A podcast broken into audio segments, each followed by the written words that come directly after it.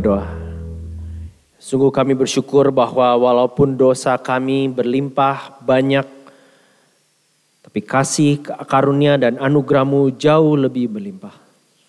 Kami tidak bisa menyelami dan memahami misteri kasih karunia-Mu yang Engkau curahkan dengan begitu kayanya melalui Kristus anak-Mu.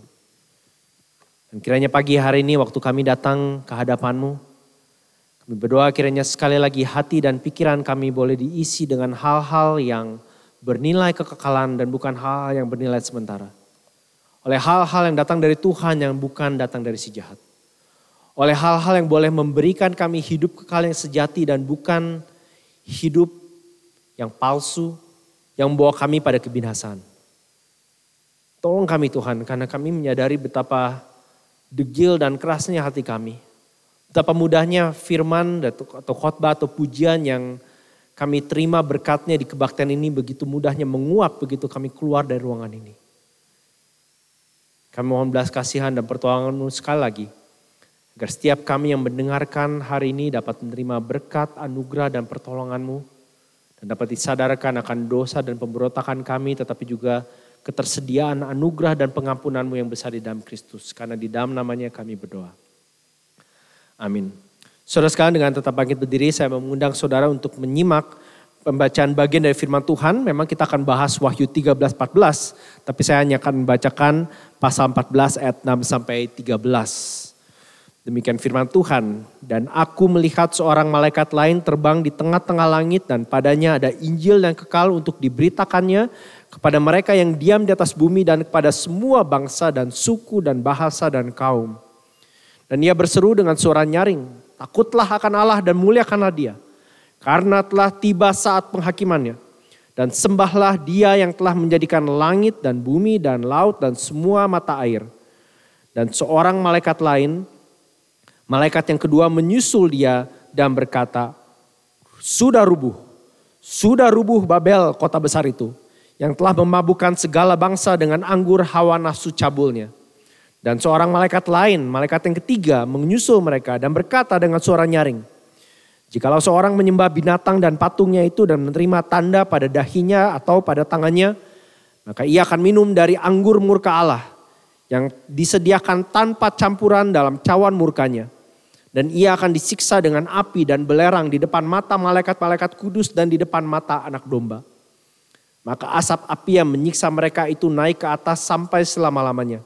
Dan siang malam mereka tidak henti-hentinya disiksa. Yaitu mereka yang menyembah binatang serta patungnya itu. Dan barang siapa yang telah menerima tanda namanya. Yang penting di sini ialah ketekunan orang-orang kudus. Yang menuruti perintah Allah dan iman kepada Yesus. Dan aku mendengar suara dari surga. Tuliskan, berbahagialah orang yang mati dalam Tuhan. Berbahagialah orang-orang mati yang mati dalam Tuhan sejak sekarang ini. Sungguh kata Roh. Supaya mereka boleh beristirahat dari jerih lelah mereka.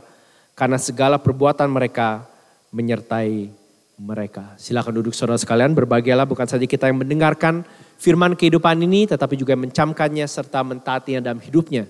Dan kiranya Allah Roh Kudus sendiri berkenan mengukirkan firman yang hidup dalam hati saudara dan saya pada pagi hari ini. Saudara kalau saudara lihat di slide berikutnya.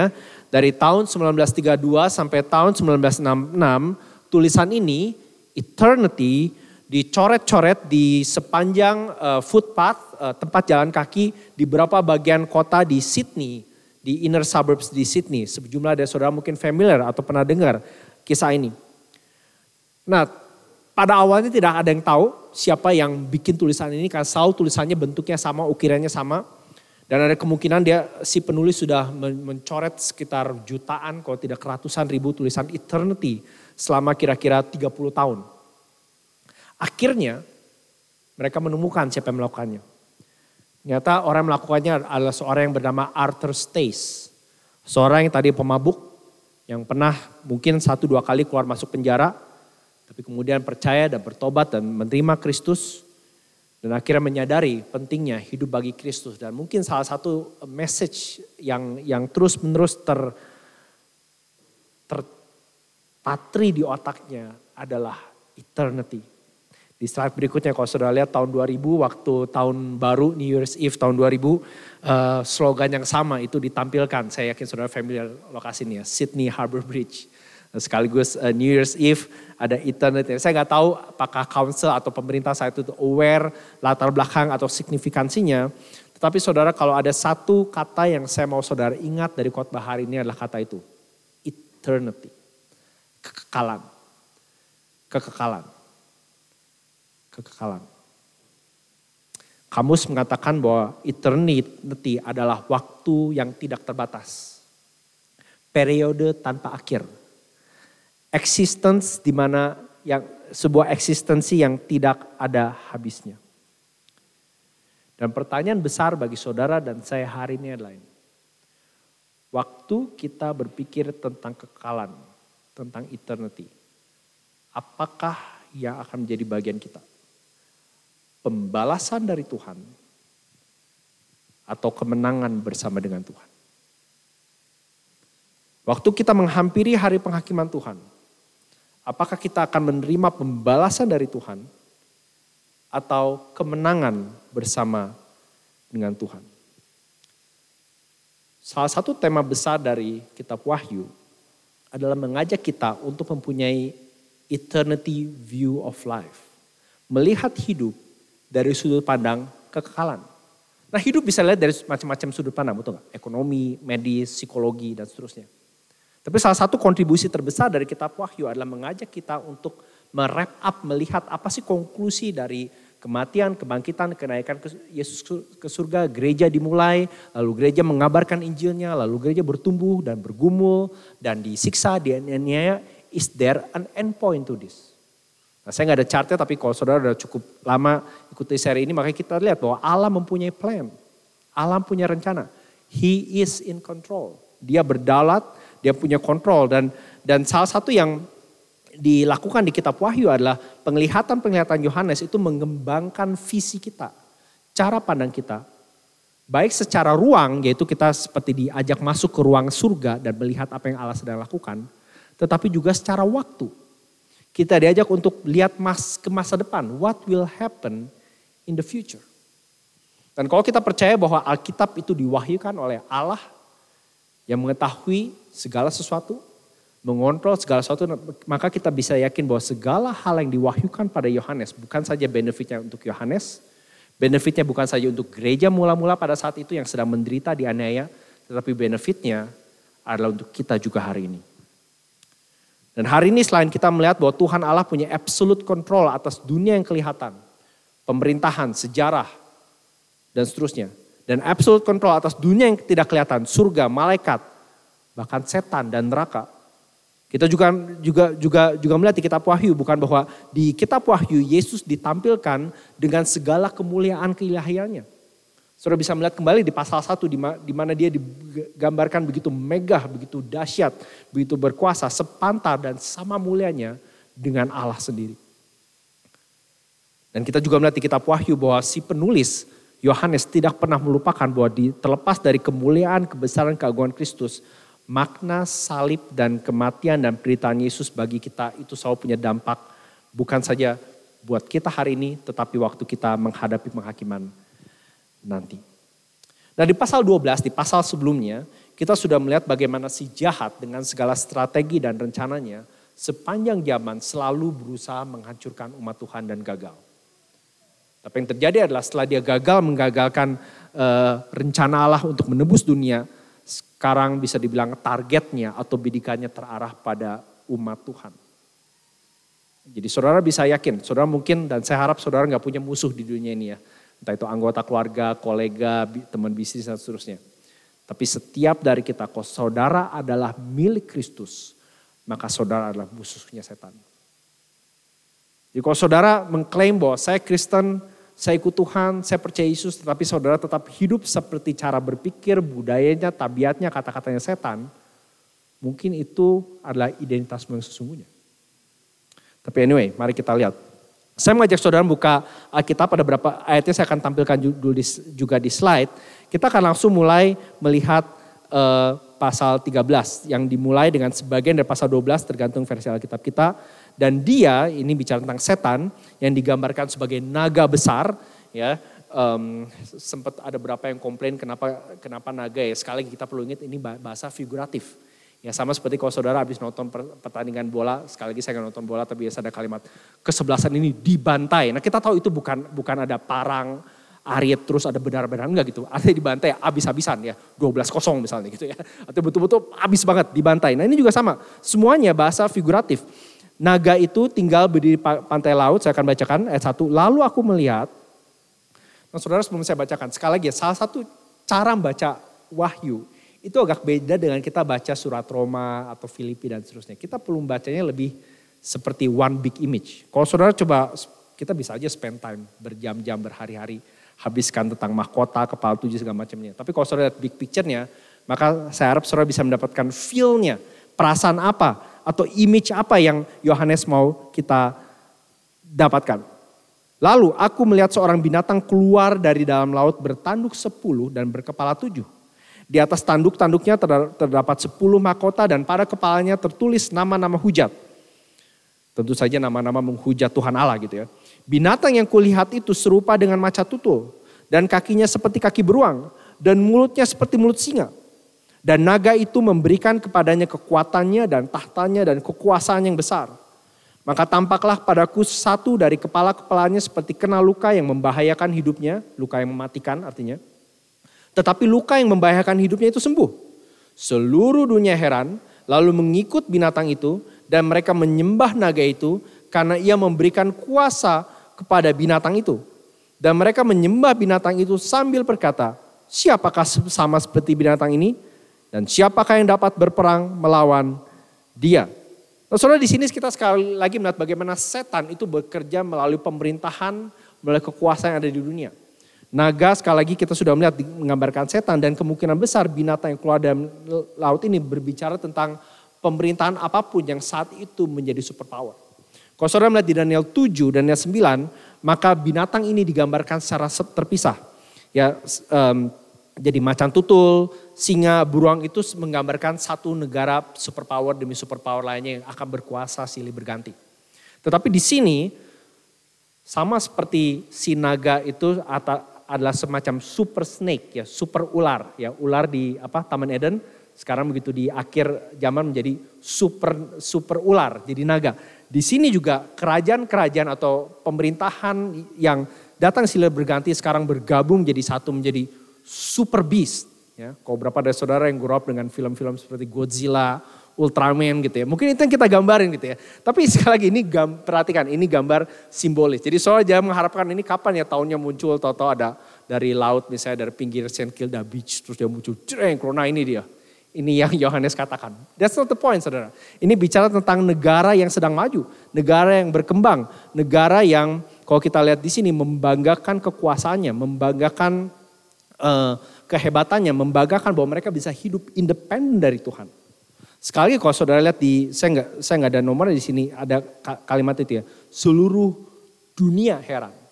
Kalau saudara ingat, kalau nggak salah terakhir saya sempat bilang gitu ya, waktu Yohanes pakai kata dunia di sini atau earth dwellers, dia tidak sekedar bicara tentang populasi di bumi atau planet bumi, tapi orang-orang yang hidupnya masih duniawi. Orang-orang yang hidupnya orientasinya yang dia kejar, yang dia cari itu apa yang dunia bisa tawarkan bagi mereka. Nah itu sebabnya mereka mengikut binatang itu. Itu sebabnya mereka amazed, mereka menyembah dan who is like the beast. Nah, saudara saya berharap saya cukup sensitif untuk bilang beberapa dari kita. Saudara it's good kalau kita tahu atau kita datang dari negara tertentu mau itu Australia, China, Indonesia dan kita bangga sama pencapaiannya gitu. Apa yang mereka accomplish dalam 5-10 tahun, bagaimana mereka mencapai ini dan itu. Tapi kita harus hati-hati, jangan sampai kita menjadikan negara apapun sama seperti orang-orang ini. Siapa seperti negara ini? Siapa seperti negara asalku? Siapa seperti grup etnisku? Ya. Dan kita lihat di sini juga di ayat-ayat ini selain binatang buas ini menggambarkan negara atau posisi otoritas, kita perhatikan di sini si setan itu punya satu keahlian yang dia ulang dari zaman Adam dan Hawa sampai sekarang. Dia ahli bikin barang palsu. keahlian setan adalah bikin barang palsu. Perhatikan, kalau saudara perhatikan taktik si setan di pasal 13, pada dasarnya dia sedang memalsukan Tritunggal. Lihat di kalau saudara di saat berikutnya, ini kalau gak salah ayat 11 dan 14. Tadi ada naga, ada binatang yang pertama, ayat 11 ya. Dan aku melihat seekor binatang lain keluar dari dalam bumi yang bertanduk dua sama seperti anak domba. Anak domba, selama Wahyu kita lihat nge-refer pada Yesus, tetapi berbicara seperti seekor naga. Jadi penampilannya seperti Yesus, tapi kalimatnya seperti setan. Dan seluruh kuasa binatang yang pertama itu dijalankannya di depan matanya. Ia menyebabkan seluruh bumi dan semua penghuninya sekali lagi menyembah binatang pertama. Dan yang luka parahnya telah sembuh. Dan ia mengadakan tanda-tanda yang dahsyat. Bahkan ia menurunkan api dari langit ke bumi di depan mata semua orang. Ingat ini yang kuasa yang Allah berikan di pasal 11 kepada gerejanya. Dia memalsukan tanda Elia gitu ya. Ia menyesatkan mereka yang diam di bumi, sekali lagi ya, the earth dwellers, dengan tanda-tanda yang telah diberikan padanya untuk dilakukannya di depan mata binatang itu. Dan ia menyuruh mereka yang diam di bumi, sekali lagi earth dwellers, supaya mereka mendirikan patung untuk menghormati binatang yang luka oleh pedang namun tetap hidup itu. Saudara perhatikan bagaimana unholy trinity atau Tritunggal yang tidak kudus digambarkan di sini. Saudara perhatikan si naga di ayat-ayat tadi ya 1-3 memberikan kuasa bukan kepada binatang yang pertama. Yesus, kalau saudara ingat di akhir Injil Matius apa yang dia katakan, seluruh kuasa telah diberikan kepadaku. Nah ini imitasi. Ya, imitasi berikutnya, bagaimana dengan luka yang membahayakan dan telah sembuh, menggambarkan sesuatu yang miraculous, yang mujizat. Nah ini. Dan kita bisa umpamakan macam-macam, bisa kesakitan yang real, bisa juga misalnya kehancuran ekonomi. Ya, negara yang tadi udah kaput, hancur, berantakan, toto bangkit secara dahsyat gitu ya. Dan kalau kita ngeliat ke belakang kita sampai gak percaya dulu negara itu mau bangkrut. Bisa jadi gitu ya. Tapi intinya mujizat ini sekali lagi memalsukan apa? Kematian dan kebangkitan Yesus. Binatang yang kedua yang kita lihat di ayat 11-14 mengimitasi Roh Kudus atau mungkin nabi atau para rasul yang mengarahkan perhatian bukan pada Yesus tetapi pada binatang yang pertama. Worship him, worship it. Bahkan saking komitmennya mereka sambil bikin patung. Saudara tahu saudara populer kalau zaman sekarang entah orang bikin patung buat saudara ya atau orang bikin meme tentang saudara ya. Atau saudara jadi icon gitu. Itu artinya saudara udah populer. Ada orang yang menghormati saudara. Nah ini membuat patung ya, mengarahkan perhatian bukan pada Kristus tetapi pada si naga atau pada binatang buas. Jadi di sini sekali lagi kita melihat kejahatan si setan. Harap saudara tidak berpikir bahwa waktu ini nanti muncul dalam sejarah itu bentuknya orang pakai baju hitam terus dressnya seperti kayak di film-film horor gitu ya. Itu bisa kelihatan dengan something yang sangat-sangat appealing. Mungkin lebih ganteng dari kebanyakan kita. Mungkin kelihatannya seperti aktor atau artis atau orang-orang yang sangat-sangat karismatik, bukan denominasi gereja gitu, tapi punya charm, punya appeal, ya, punya gaya bahasa yang menarik dan memukau dan membuai dan membuat banyak orang berbalik pada Kristus. Nah di sini kita juga melihat bahwa walaupun kata antikristus tidak dipakai di sini, tetapi antikristus ini sudah muncul sepanjang sejarah. Dan by the way saudara, setiap kali kata antikristus muncul di Alkitab, itu bukan sekali lagi orang bakar salib, itu easy. I mean kalau orang bakar salib atau kayak berapa tahun lalu ada orang bikin lukisan gitu ya, lukisan atau gambar ya, Yesus disalib udah itu sampai dia dikencingin, itu easy, kita tahu that's bad gitu ya. Tapi yang lebih susah adalah orang yang kalau pakai kedok kemanusiaan, kedok agama, bahkan kedok gereja. Kenapa? Karena antikristus dalam Yunani bukan sekedar lawan, tapi artinya pengganti. Worship me atau sembahlah Kristus versiku. Di satu buku tafsiran saya baca dia bilang ini bicara tentang the fake Christ or the real Christ. Dan pasal ini seperti mau mengajarkan how to tell apakah Kristus yang kamu ikuti, yang kita ikuti adalah the real Christ atau jangan-jangan the fake Christ. Kenapa? Karena itu strategi sejahat. Sepanjang zaman, sepanjang tahun, menggunakan 1001 cara, dia selalu berusaha mengelabui umat Tuhan, orang berdosa, dari mengenal kebenaran. Dan itu sebabnya saudara di ayat 9 dan 10, harusnya ada di slide ya. Barang siapa bertelinga hendaklah ia mendengar, artinya pay attention please, ya, tanda seru, bold.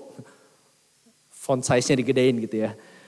Barang siapa ditentukan untuk ditawan, ia akan ditawan. Barang siapa ditentukan untuk dibunuh dengan pedang, ia harus dibunuh dengan pedang. Yang penting di sini adalah ketabahan dan iman orang-orang kudus. Saudara, kita sudah melihat berkali-kali bahwa unfortunately melalui penindasan, intrik dan tipu daya si jahat dan pemerintahan dan penguasa yang berusaha menindas gereja dan kekristenan, ada orang-orang yang memang harus menyerahkan nyawanya. Jadi waktu Yohanes di sini dikatakan barang siapa ditentukan ditawan, ia akan ditawan, dibunuh dengan pedang, ia akan dibunuh oleh pedang, ini bicara tentang orang-orang percaya. Dengan katanya dia mengatakan beberapa dari kamu akan kehilangan nyawa, reputasi, relationship, tempat kerja, privileges karena imanmu dalam Kristus. Saya yakin sejumlah ada saudara yang pernah bekerja di Indonesia pernah mengalami seperti itu, bukan? Ya, seringkali tender atau misalnya aplikasi untuk posisi tertentu. Kita tahu ini bukan rahasia umum gitu ya. Dan seringkali kejengkali di mana?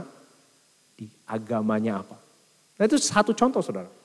Tapi pikir-pikir gak terlalu buruk kalau dibandingin dengan negara-negara lain di mana pemerintahnya secara sistematis, secara sengaja, secara intensional mendirikan hukum dan peraturan untuk menindas dan mengurung gereja. Tapi artinya kalau sampai akhirnya gereja kalah, ditutup, dibongkar, dibakar, kita dibunuh di penjara, Allah sudah membuatkannya. Itu adalah bagian dari kita hidup di zaman akhir. Makanya dia katakan bukan yang penting di sini ialah ketabahan dan iman orang-orang kudus. Bahkan kalau sampai kita harus kehilangan segala sesuatu,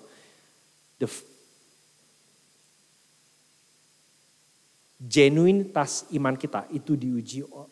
Kita tahu kita menyembah Kristus yang real atau fake adalah waktu ini muncul. Apakah kita tabah? Apakah kita tetap beriman? Dan mereka ayat 4 dan 7. Perhatikan di orang-orang yang di dunia kontrasnya. Ya. Mereka menyembah naga itu karena ia memberikan kuasa pada binatang itu. Ya betul itu slide-nya ya. Sekali lagi sambil berkata, siapa seperti binatang ini? Siapa yang dapat berperang melawan dia? Ayat 7. Ia diperkenankan untuk berperang melawan orang-orang kudus dan untuk mengalahkan mereka. Dan kepadanya diberikan kuasa atas setiap suku dan umat dan bangsa dan negara. Kalau kita lihat di bawah lagi ayat 15-17.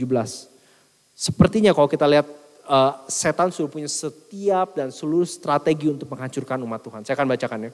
Dan kepadanya diberikan kuasa untuk memberikan nyawa pada patung binatang itu sehingga patung binatang itu berbicara juga. Dan bertindak begitu rupa sehingga semua orang yang tidak menyembah patung binatang itu dibunuh.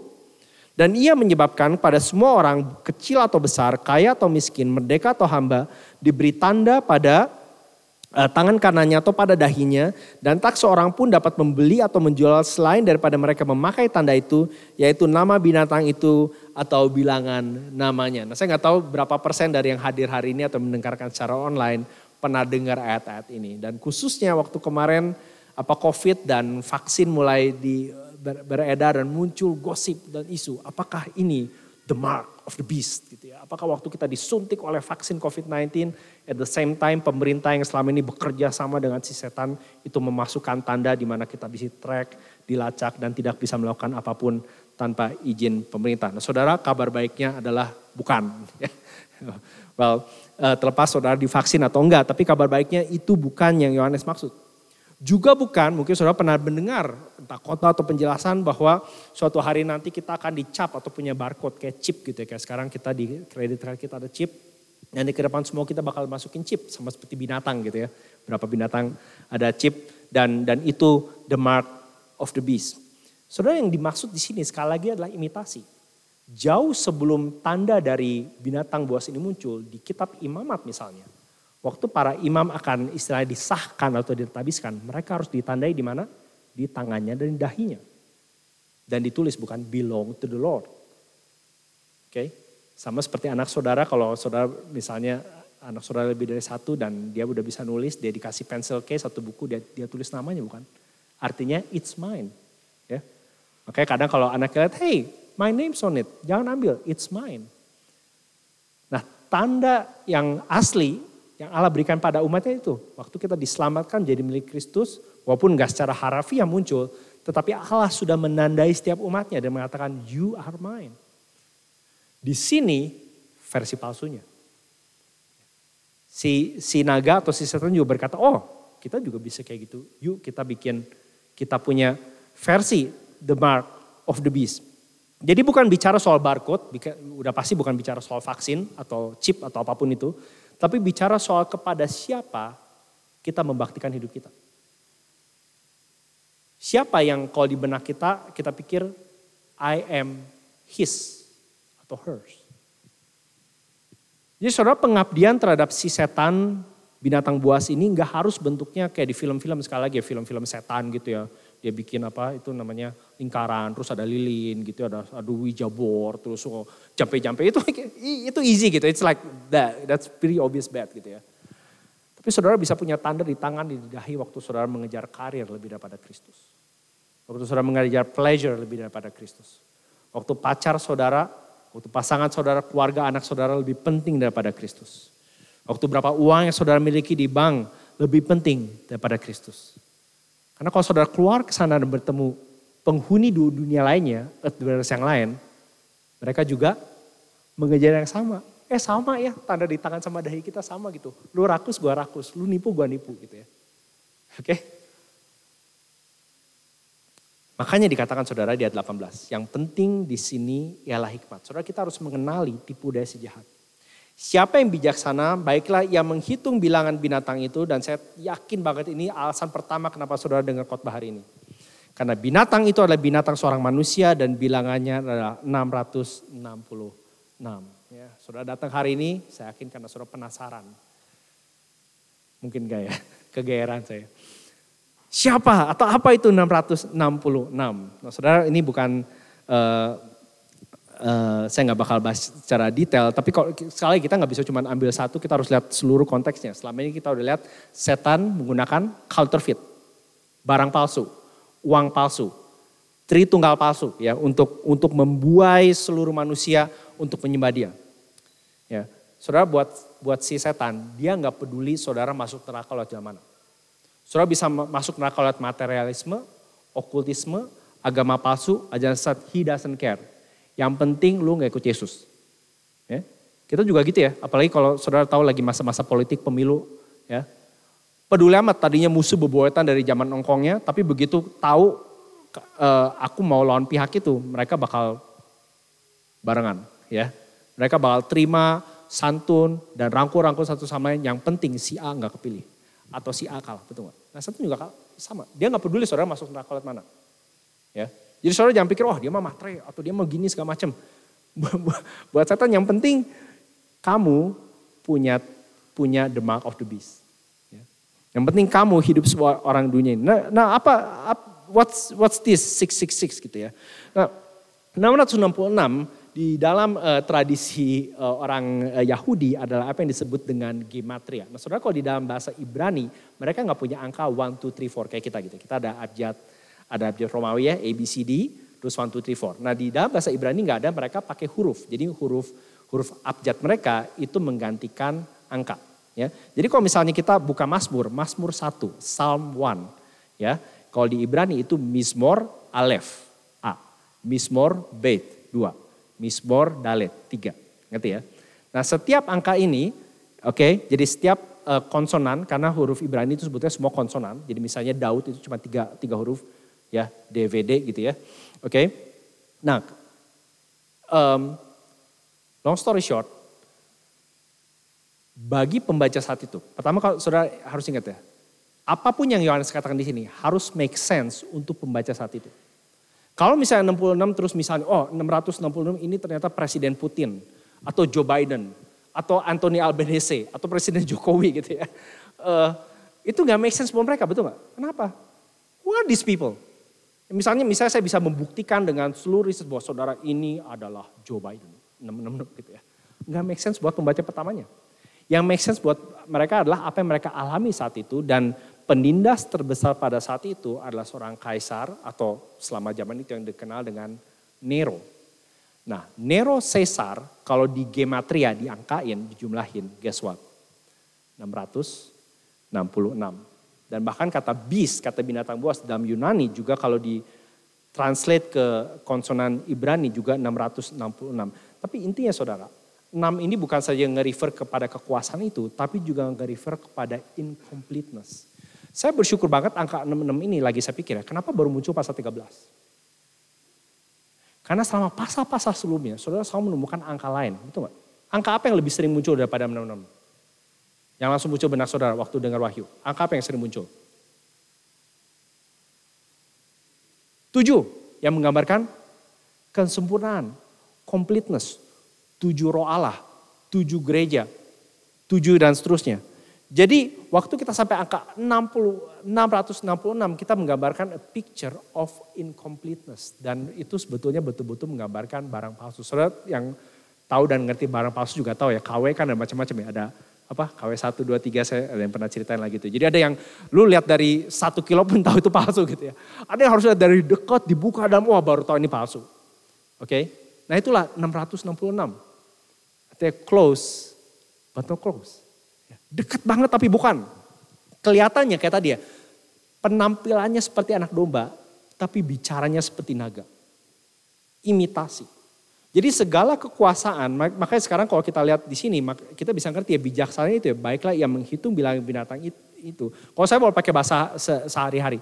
Seberapa pun berkuasanya si binatang itu. Dengan segala intrik. Kekuatan militer, politik, ekonominya. Tidak akan bisa mengalahi kekuasaan Allah Yahweh dalam Kristus Yesus. Oke.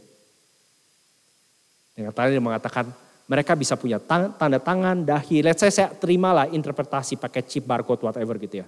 They can have all that. Tapi kalau kamu punya Kristus, you have everything. Itu yang aku bilang. Jadi saudara jangan worry, ini siapa gitu ya. Let's not worry about that. Tapi lihat bukan aja itu menggambarkan tiran, pemerintahan dan imitasi setan. Tapi milik siapa? Jadi sekali lagi ini menggambarkan pemisahan, division.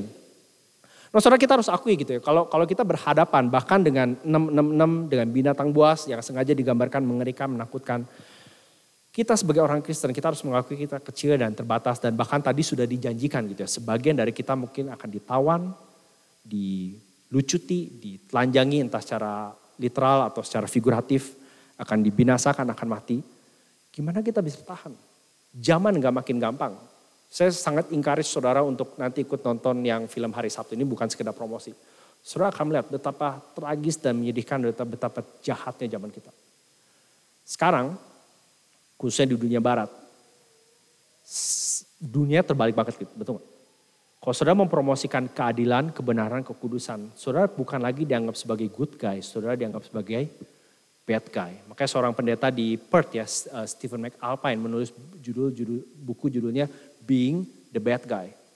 Karena dalam waktu 20-30 tahun kekristenan, khususnya di dunia barat yang tadinya dianggap sebagai kontribusi positif dan baik bagi masyarakat. Sekarang apapun yang kekristenan katakan, khususnya di public square, langsung dianggap sebagai harmful, menyakitkan, rasis, intoleran, dan berbahaya bagi masyarakat. Dan itulah dunia yang kita hidupi.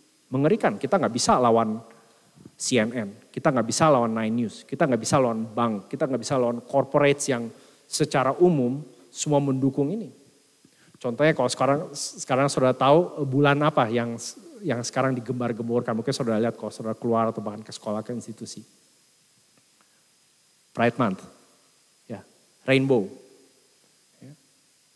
Yang jelas-jelas berusaha menekankan pada kita secara kadang-kadang subtle atau gak subtle mereka bilang kita gak peduli sama value kamu.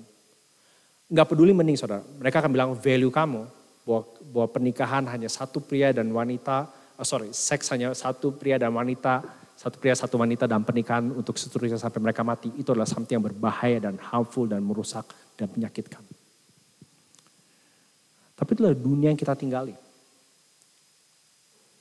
Very tough, very hard. Sebagian dari kita mungkin perlu dan harus kehilangan posisi, reputasi, tempat kita, denominasi kita. Bahkan Presbyterian Church of Victoria sekarang sedang bisa bilang menggodok bagaimana, ini mungkin kebanyakan bagi kami gitu sebagai pendeta, karena sekarang bahkan ruang gerak untuk melayani sudah dibatasi dengan hukum yang baru digolkan tahun lalu ya, yang berusaha mencegah conversion therapy. Oke, jadi secara law, walaupun saya di sini masih punya hak untuk berkhotbah menunjukkan apa yang Alkitab katakan tentang seksualitas dan gender, tapi saya secara law nggak bisa melakukan itu secara private. Jadi kalau misalnya ada saudara yang datang sama saya dan bilang, Pak, saya seorang gay, saya secara law nggak boleh mempertobatkan, mendoakan, atau menasihati saudara untuk mengikuti apa yang Alkitab katakan. Dan kalau dia tahu hukumnya, dia punya hak untuk nuntut saya ke penjara. Itu di law loh, bukan sekedar gua suka gak suka gitu ya. Dan saudara bayangkan the fact bahwa pemerintah, bukan satu dua orang ya, sejumlah besar bisa berkumpul dan rapat dan lobby bersama-sama untuk menggolkan law seperti ini. Saya baru cerita mungkin seperberapa dari seluruh law-nya. Itu sudah menunjukkan bukan apa yang Yohanes katakan selama ini. Who is like the beast? Siapa yang seperti binatang buas ini? Let's worship him. Itulah yang kita kagumi. Harapan kita apa saudara? Puji Tuhan di Alkitab selalu ada jawabannya gitu ya. Mari kita lihat pasal 14. Mulai ayat pertama. Dan aku melihat sesungguhnya Anak Domba, ya Tuhan Yesus Kristus berdiri di Bukit Sion dan bersama-sama dengan dia 144,000 orang dan di dahi mereka, nah ini ya, tertulis namanya dan nama Bapaknya. Tanda ya di tangan dan di dahi, betul kan? Dan aku melihat suatu suara dari langit bagaikan desau air bah, bagaikan deru guru yang dahsyat. Dan suara yang kudengar itu seperti bunyi pemain-pemain kecapi memetik kecapinya. Di kepala mereka ada nama Allah, di tangannya menyanyikan pujian dan mereka menyanyikan suatu nyanyian baru. Di hadapan tahta dan di depan keempat makhluk dan tua-tua itu, dan tidak seorang pun yang dapat mempelajari nyanyian itu selain daripada 144 orang yang telah, perhatikan kata, ditebus dari bumi. Nah, kita sudah lihat di pasal 6 dan pasal 7 bahwa 144 orang ini sekali lagi bentuk simbolis. Bukan jumlahnya pas 144, tapi pada dasarnya menggambarkan kegenapan seluruh umat Tuhan. 12 perjanjian lama, 12 perjanjian baru, dan 1,000 itu biasanya menggambarkan keseluruhan. Ya, a big number. Jadi seluruh umat Tuhan yang telah ditebus dari bumi. Ya. Saya tadi lagi pagi-pagi mikir, orang yang suka nanya, kenapa sih orang Kristen suka bilang agama yang paling benar? Saudara, mungkin jawabannya kita bisa bilang, kita gak bilang agama kita yang paling benar. Orang Kristen justru harus mengakui kitalah yang paling gak benar. Bukan gak benar dalam arti kita skandal, nipu dan segala macam. Kita mengakui kebobrokan kita. Kita mengakui hopelessnya kita mengakui seperti yang tadi kita baca katekismus, dengan andaikan Tuhan tutup mata, dia diskon semua perbuatan jahat kita dan dia cuma lihat kita berdasarkan tindakan terbaik kita dalam hidup kita. Let's say Tuhan cuma itu, dia tutup mata, dia lihat semua tindakan kita terbaik dalam hidup kita, itu pun gak bikin kita qualified masuk surga. Kita justru mengakui kitalah yang paling gak benar. Dan kita membutuhkan kebenarannya Kristus untuk diselamatkan, ditebus dari bumi. Jadi ada deep humility tapi juga deep praise di sini, puji-pujian. Ayat 4 dan 5 ya. Mereka, sebelum saya bacakan sekali lagi ingat ya, bahasa simbolis. Orang yang tidak mencemarkan dirinya dengan perempuan-perempuan karena mereka murni sama seperti perawan. Mereka adalah orang-orang yang mengikuti Anak Domba itu kemana saja ia pergi. Mereka ditebus dari antara manusia ya, dari antara manusia sebagai korban-korban sulung bagi Allah dan bagi Anak Domba itu. Dan dari mulut mereka tidak terdapat dusta dan mereka tidak bercela. Nah saudara, ini sekali lagi tidak mengatakan bahwa seks itu najis dalam waktu ini ya. Bahasa yang Yohanes dipakai di sini adalah bahasa perperangan. Nah di Perjanjian Lama setiap kali bangsa Israel mau berperang, salah satu bentuk mereka menyucikan diri adalah mereka tidak menjalankan hubungan seks dengan pasangannya. Itu yang dimaksud di sini. Ya. Terus perhatikan juga kan di sini orang yang tidak mencemarkan diri dengan perempuan, sudah jelas bahasa simbolis karena kita tahu di dalam 144,000 itu udah pasti ada yang laki dan perempuan. Ya. Jadi sekali lagi menggambarkan mereka sebagai tentara Tuhan ya, yang telah ditebus, yang mengikuti Anak Domba itu seperti kapten mereka kemana saja dia pergi. Tidak ada dusta, tidak bercela. Artinya mereka menjalankan hidup yang berintegritas, tapi bukan karena itu natur mereka, tetapi karena mereka sudah diselamatkan. Jadi saudara, dan juga ya ini by the way, ini bukan soal singleness. Ya bukan, wah kalau gitu saya gak married aja gitu. Karena katanya nanti yang bersama-sama Tuhan adalah mereka yang tidak mencemarkan diri dengan perempuan. Ya amin, puji Tuhan, haleluya. That's not the point saudara. Ini sekali lagi bukan soal singleness, bukan soal bahwa seks itu bad, tapi pada dasarnya menjaga diri kita dari kenajisan. Nah, please understand, ini dia sama sekali tidak bermaksud mengatakan bahwa perempuan itu najis. Ini hanya bahasa, sekali lagi bahasa simbolis. Ya. Mungkin mau dikontraskan dengan bagaimana apa yang orang dunia ini kejar. Ya. Nafsu, seks, mendahulukan keinginan mereka. Jadi saudara, setiap mereka yang berada dalam Kristus kalau disimpulkan itu aman. Karena mereka bersama dengan anak domba. Kemarin waktu di kelompok kecil pria, saya membacakan dari Efesus 4:30 ya. Roh Kudus Allah yang telah memeteraikan kamu. Kita sudah dimeteraikan menjelang hari penyelamatan. Bahkan di pasal-pasal sebelumnya, di pasal kalau salah 5, 6, 7 kita sudah melihat bukan bahwa setiap orang yang telah percaya pada Kristus sudah dimeteraikan, sudah di keep safe. Dan itu sekali lagi saudara salah satu main message dari kitab Wahyu. Dunia akan semakin jahat, dunia akan bertambah jahat. Tetapi umat Tuhan yang setia dan tekun dan tabah berjam sama dia akan dijaga sampai akhir. Termasuk waktu kita harus kehilangan segala sesuatu. Perhatikan ayat 6-8. Ini bagian tadi saya baca ya. Dan aku melihat seorang malaikat lain terbang di tengah-tengah langit. Dan padanya ada Injil yang kekal untuk diberitakannya kepada mereka yang diam di atas bumi. Dan pada semua bangsa dan suku dan bahasa dan kaum. Dan ia berseru dengan suara nyaring. Takutlah akan Allah. Dan muliakanlah dia, karena telah tiba saat penghakimannya, dan sembahlah dia yang telah menjadikan langit dan bumi dan laut dan semua mata air.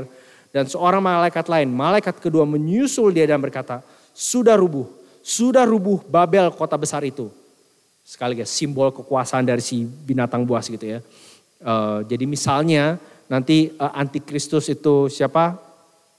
Joe Biden gitu ya, atau Presiden Amerika, maka yang rubuh itu adalah White House misalnya gitu ya.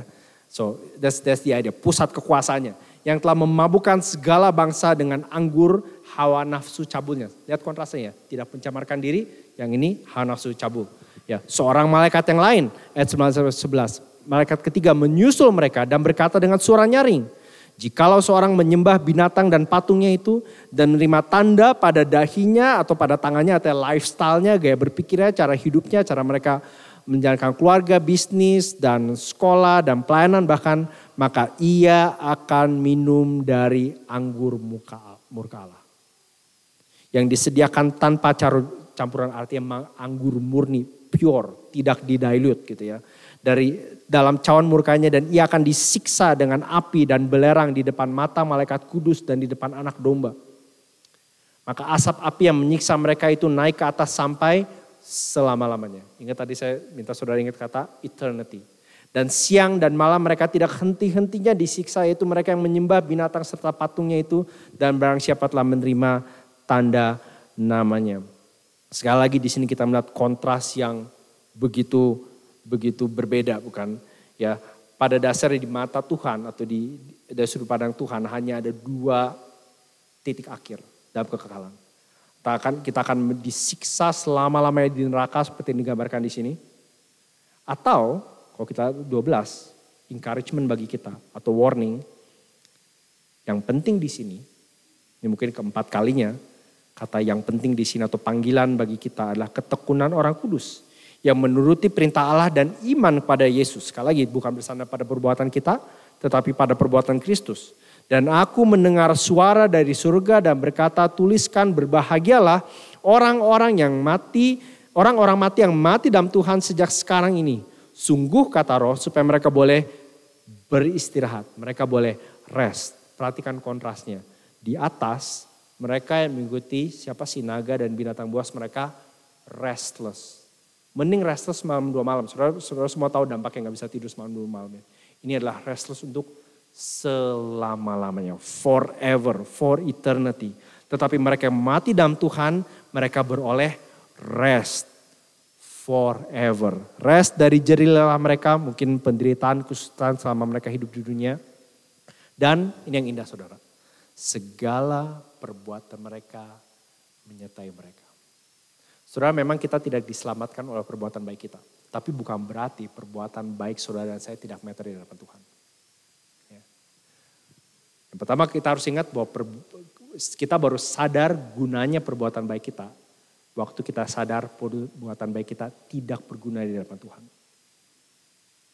Tapi kita juga harus sadar bahwa di mata Tuhan perbuatan baik kita berharga. Tuhan mencintai perbuatan baik kita. Tuhan memberikan reward bagi segala perbuatan baik kita. Tuhan mengupahi perbuatan baik kita dan Tuhan selain Tuhan memberikan kita keselamatan dalam Kristus. Alangkah kontrasnya dengan penghakiman yang dialami oleh orang-orang yang bertentangan melawan Kristus. Tapi sebelum sampai ke situ saudara, saya mengajak saudara untuk ingat apa yang dimaksud dengan perbuatan baik di sini. Tentu banyak hal.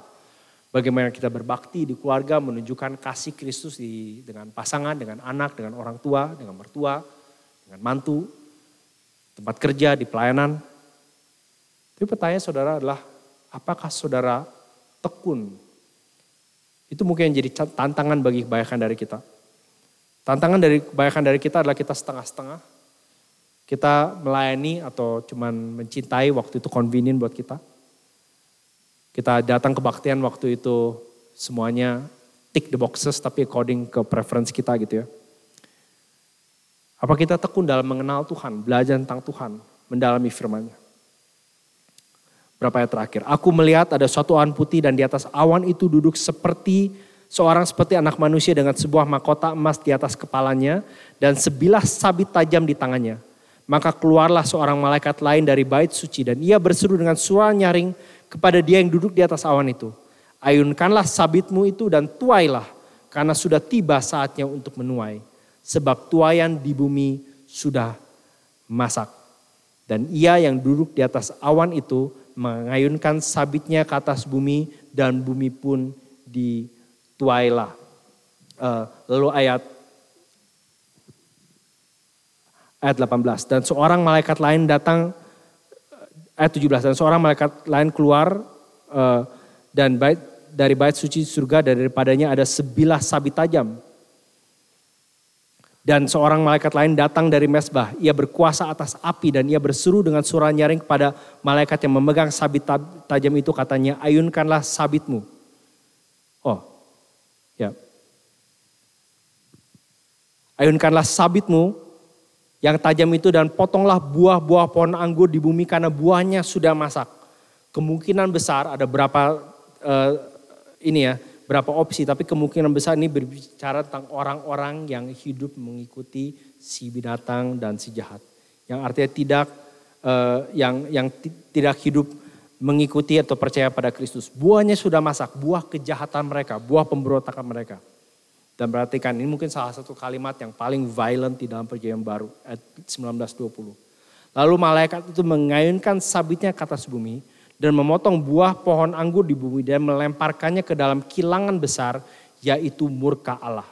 Dan buah-buah anggur ini bicara soal manusia ya, itu dikilang di luar kota, artinya diinjak-injak dan kilangan itu mengalir darah tingginya sampai sekekang kuda dan jauhnya 200 mil. Kenapa paling violent? Karena ini menggambarkan penghakiman final. Di mana setiap manusia yang hidupnya memiliki tanda di tangan dan di dahi entah secara figuratif maupun secara literal yang mengabdi kepada si naga, kepada si binatang buas itu dibinasakan. Saudara tadi waktu saya nyetir ke City ada satu iklan, saya lupa iklan tentang apa tapi tagline-nya ini all or something. Saudara tahu itu plesetan dari istilah all or nothing ya. Jadi kayak komitmen ya. Lu either all in atau enggak sama sekali. Mungkin saya enggak bermaksud mempertanyakan tapi mungkin maksudnya adalah menggambarkan kultur kita. Pengennya ya kalau enggak semua tapi bisa setengah-setengah. Nah, banyak dari kita yang berpikir kita bisa menjalani hidup dunia seperti itu, all or something. Ya. Ada orang Kristen yang all, jadi pendeta, misionaris, khotbah, pelayanan, guru sekolah minggu. Tapi saya cuma something, biasa aja. I'm somewhere in the middle. Hari ini kita melihat enggak ada itu istilah itu dalam Alkitab. Either kita all with Christ dengan umatnya atau kita nothing tanpa Kristus. Saudara, saya baca satu kutipan yang saya harap bisa mengingatkan kita tentang neraka. Ini dari seorang penulis bernama James Joyce. Dia katakan seperti ini. Tidak ada siksaan yang lebih mengerikan selain neraka yang kekal. Kekal, eternity. Alangkah mengerikannya kata itu. Kekal, siapa yang bisa memahami kekalan? Ingatlah, neraka adalah tempat menderita selama-lamanya. Andaikan siksaan di neraka tidak seperti yang digambarkan di Alkitab pun, bayangkan menderita sakit untuk selama-lamanya. Sakit akibat gigitan serangga kalau ditanggung untuk selama-lamanya pun tetap mengerikan. Apalagi siksaan berlapis-lapis di neraka untuk selamanya. Bahkan untuk satu masa tetapi selamanya. Bayangkan betapa mengerikannya. Perhatikan pasir di pinggir pantai yang menggunung tinggi jutaan kilometer tingginya. Mencakup bumi sampai ke ujung jagat raya. Dan kalikan setiap butir pasir itu dengan setiap daun di hutan, setiap tetes air di lautan, setiap bulu di setiap binatang, setiap atom di udara. Dan kalau kekekalan kita bisa ukur dengan pasir, dan kalaupun Anda bisa menghitung setiap butir sampai habis, kekekalan tidak akan bisa berakhir. Saudara Arthur Stace yang menulis Eternity, ini slide terakhir, itu juga dikenal dengan Mr. Eternity. Tapi sebetulnya setiap dari kita adalah Mr. and Miss Eternity. Saudara, setiap dari kita akan hidup kekal. Bedanya akan ada kita yang hidup kekal bersama-sama dengan Kristus dan seluruh umatnya di langit dan bumi yang baru. Ada dari kita yang akan mengalami hidup kekal dalam bentuk penghukuman dan penghakiman selama-lamanya di neraka. Di mana binatang buas dan sinaga dan iblis dan semua orang yang membangkang melawan Kristus akan dihukum selama-lamanya. Eternity. Pembalasan atau kemenangan. Let's pray. Bapa dalam surga, kami berdoa Tuhan supaya setiap kami yang mendengarkan khotbah hari ini kedapatan untuk percaya dan berbalik pada Kristus. Kalau kami sudah menjadi pengikut-Mu, tolong kami untuk tekun dan setia. Ampuni kami kalau selama ini kami malas-malasan, kami dingin dan kaku dan punya banyak excuses dan 1001 siasat dan cara untuk menghindari melayani Engkau dengan seluruh hidup kami. Kalau ada di antara kami yang belum mengenal Kristus, kami berdoa kira pagi ini kami boleh datang padamu, berdoa minta ampun padamu atas segala dosa kami. Dan bersyukur karena Engkau telah mengirimkan anakmu sebagai penebus dan penyelamat kami.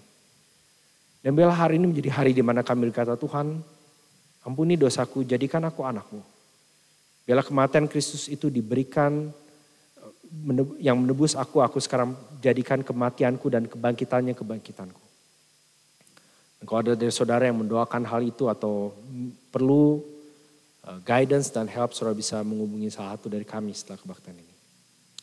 Terima kasih Bapa untuk semua ini, demi nama Tuhan Yesus kami berdoa. Amin.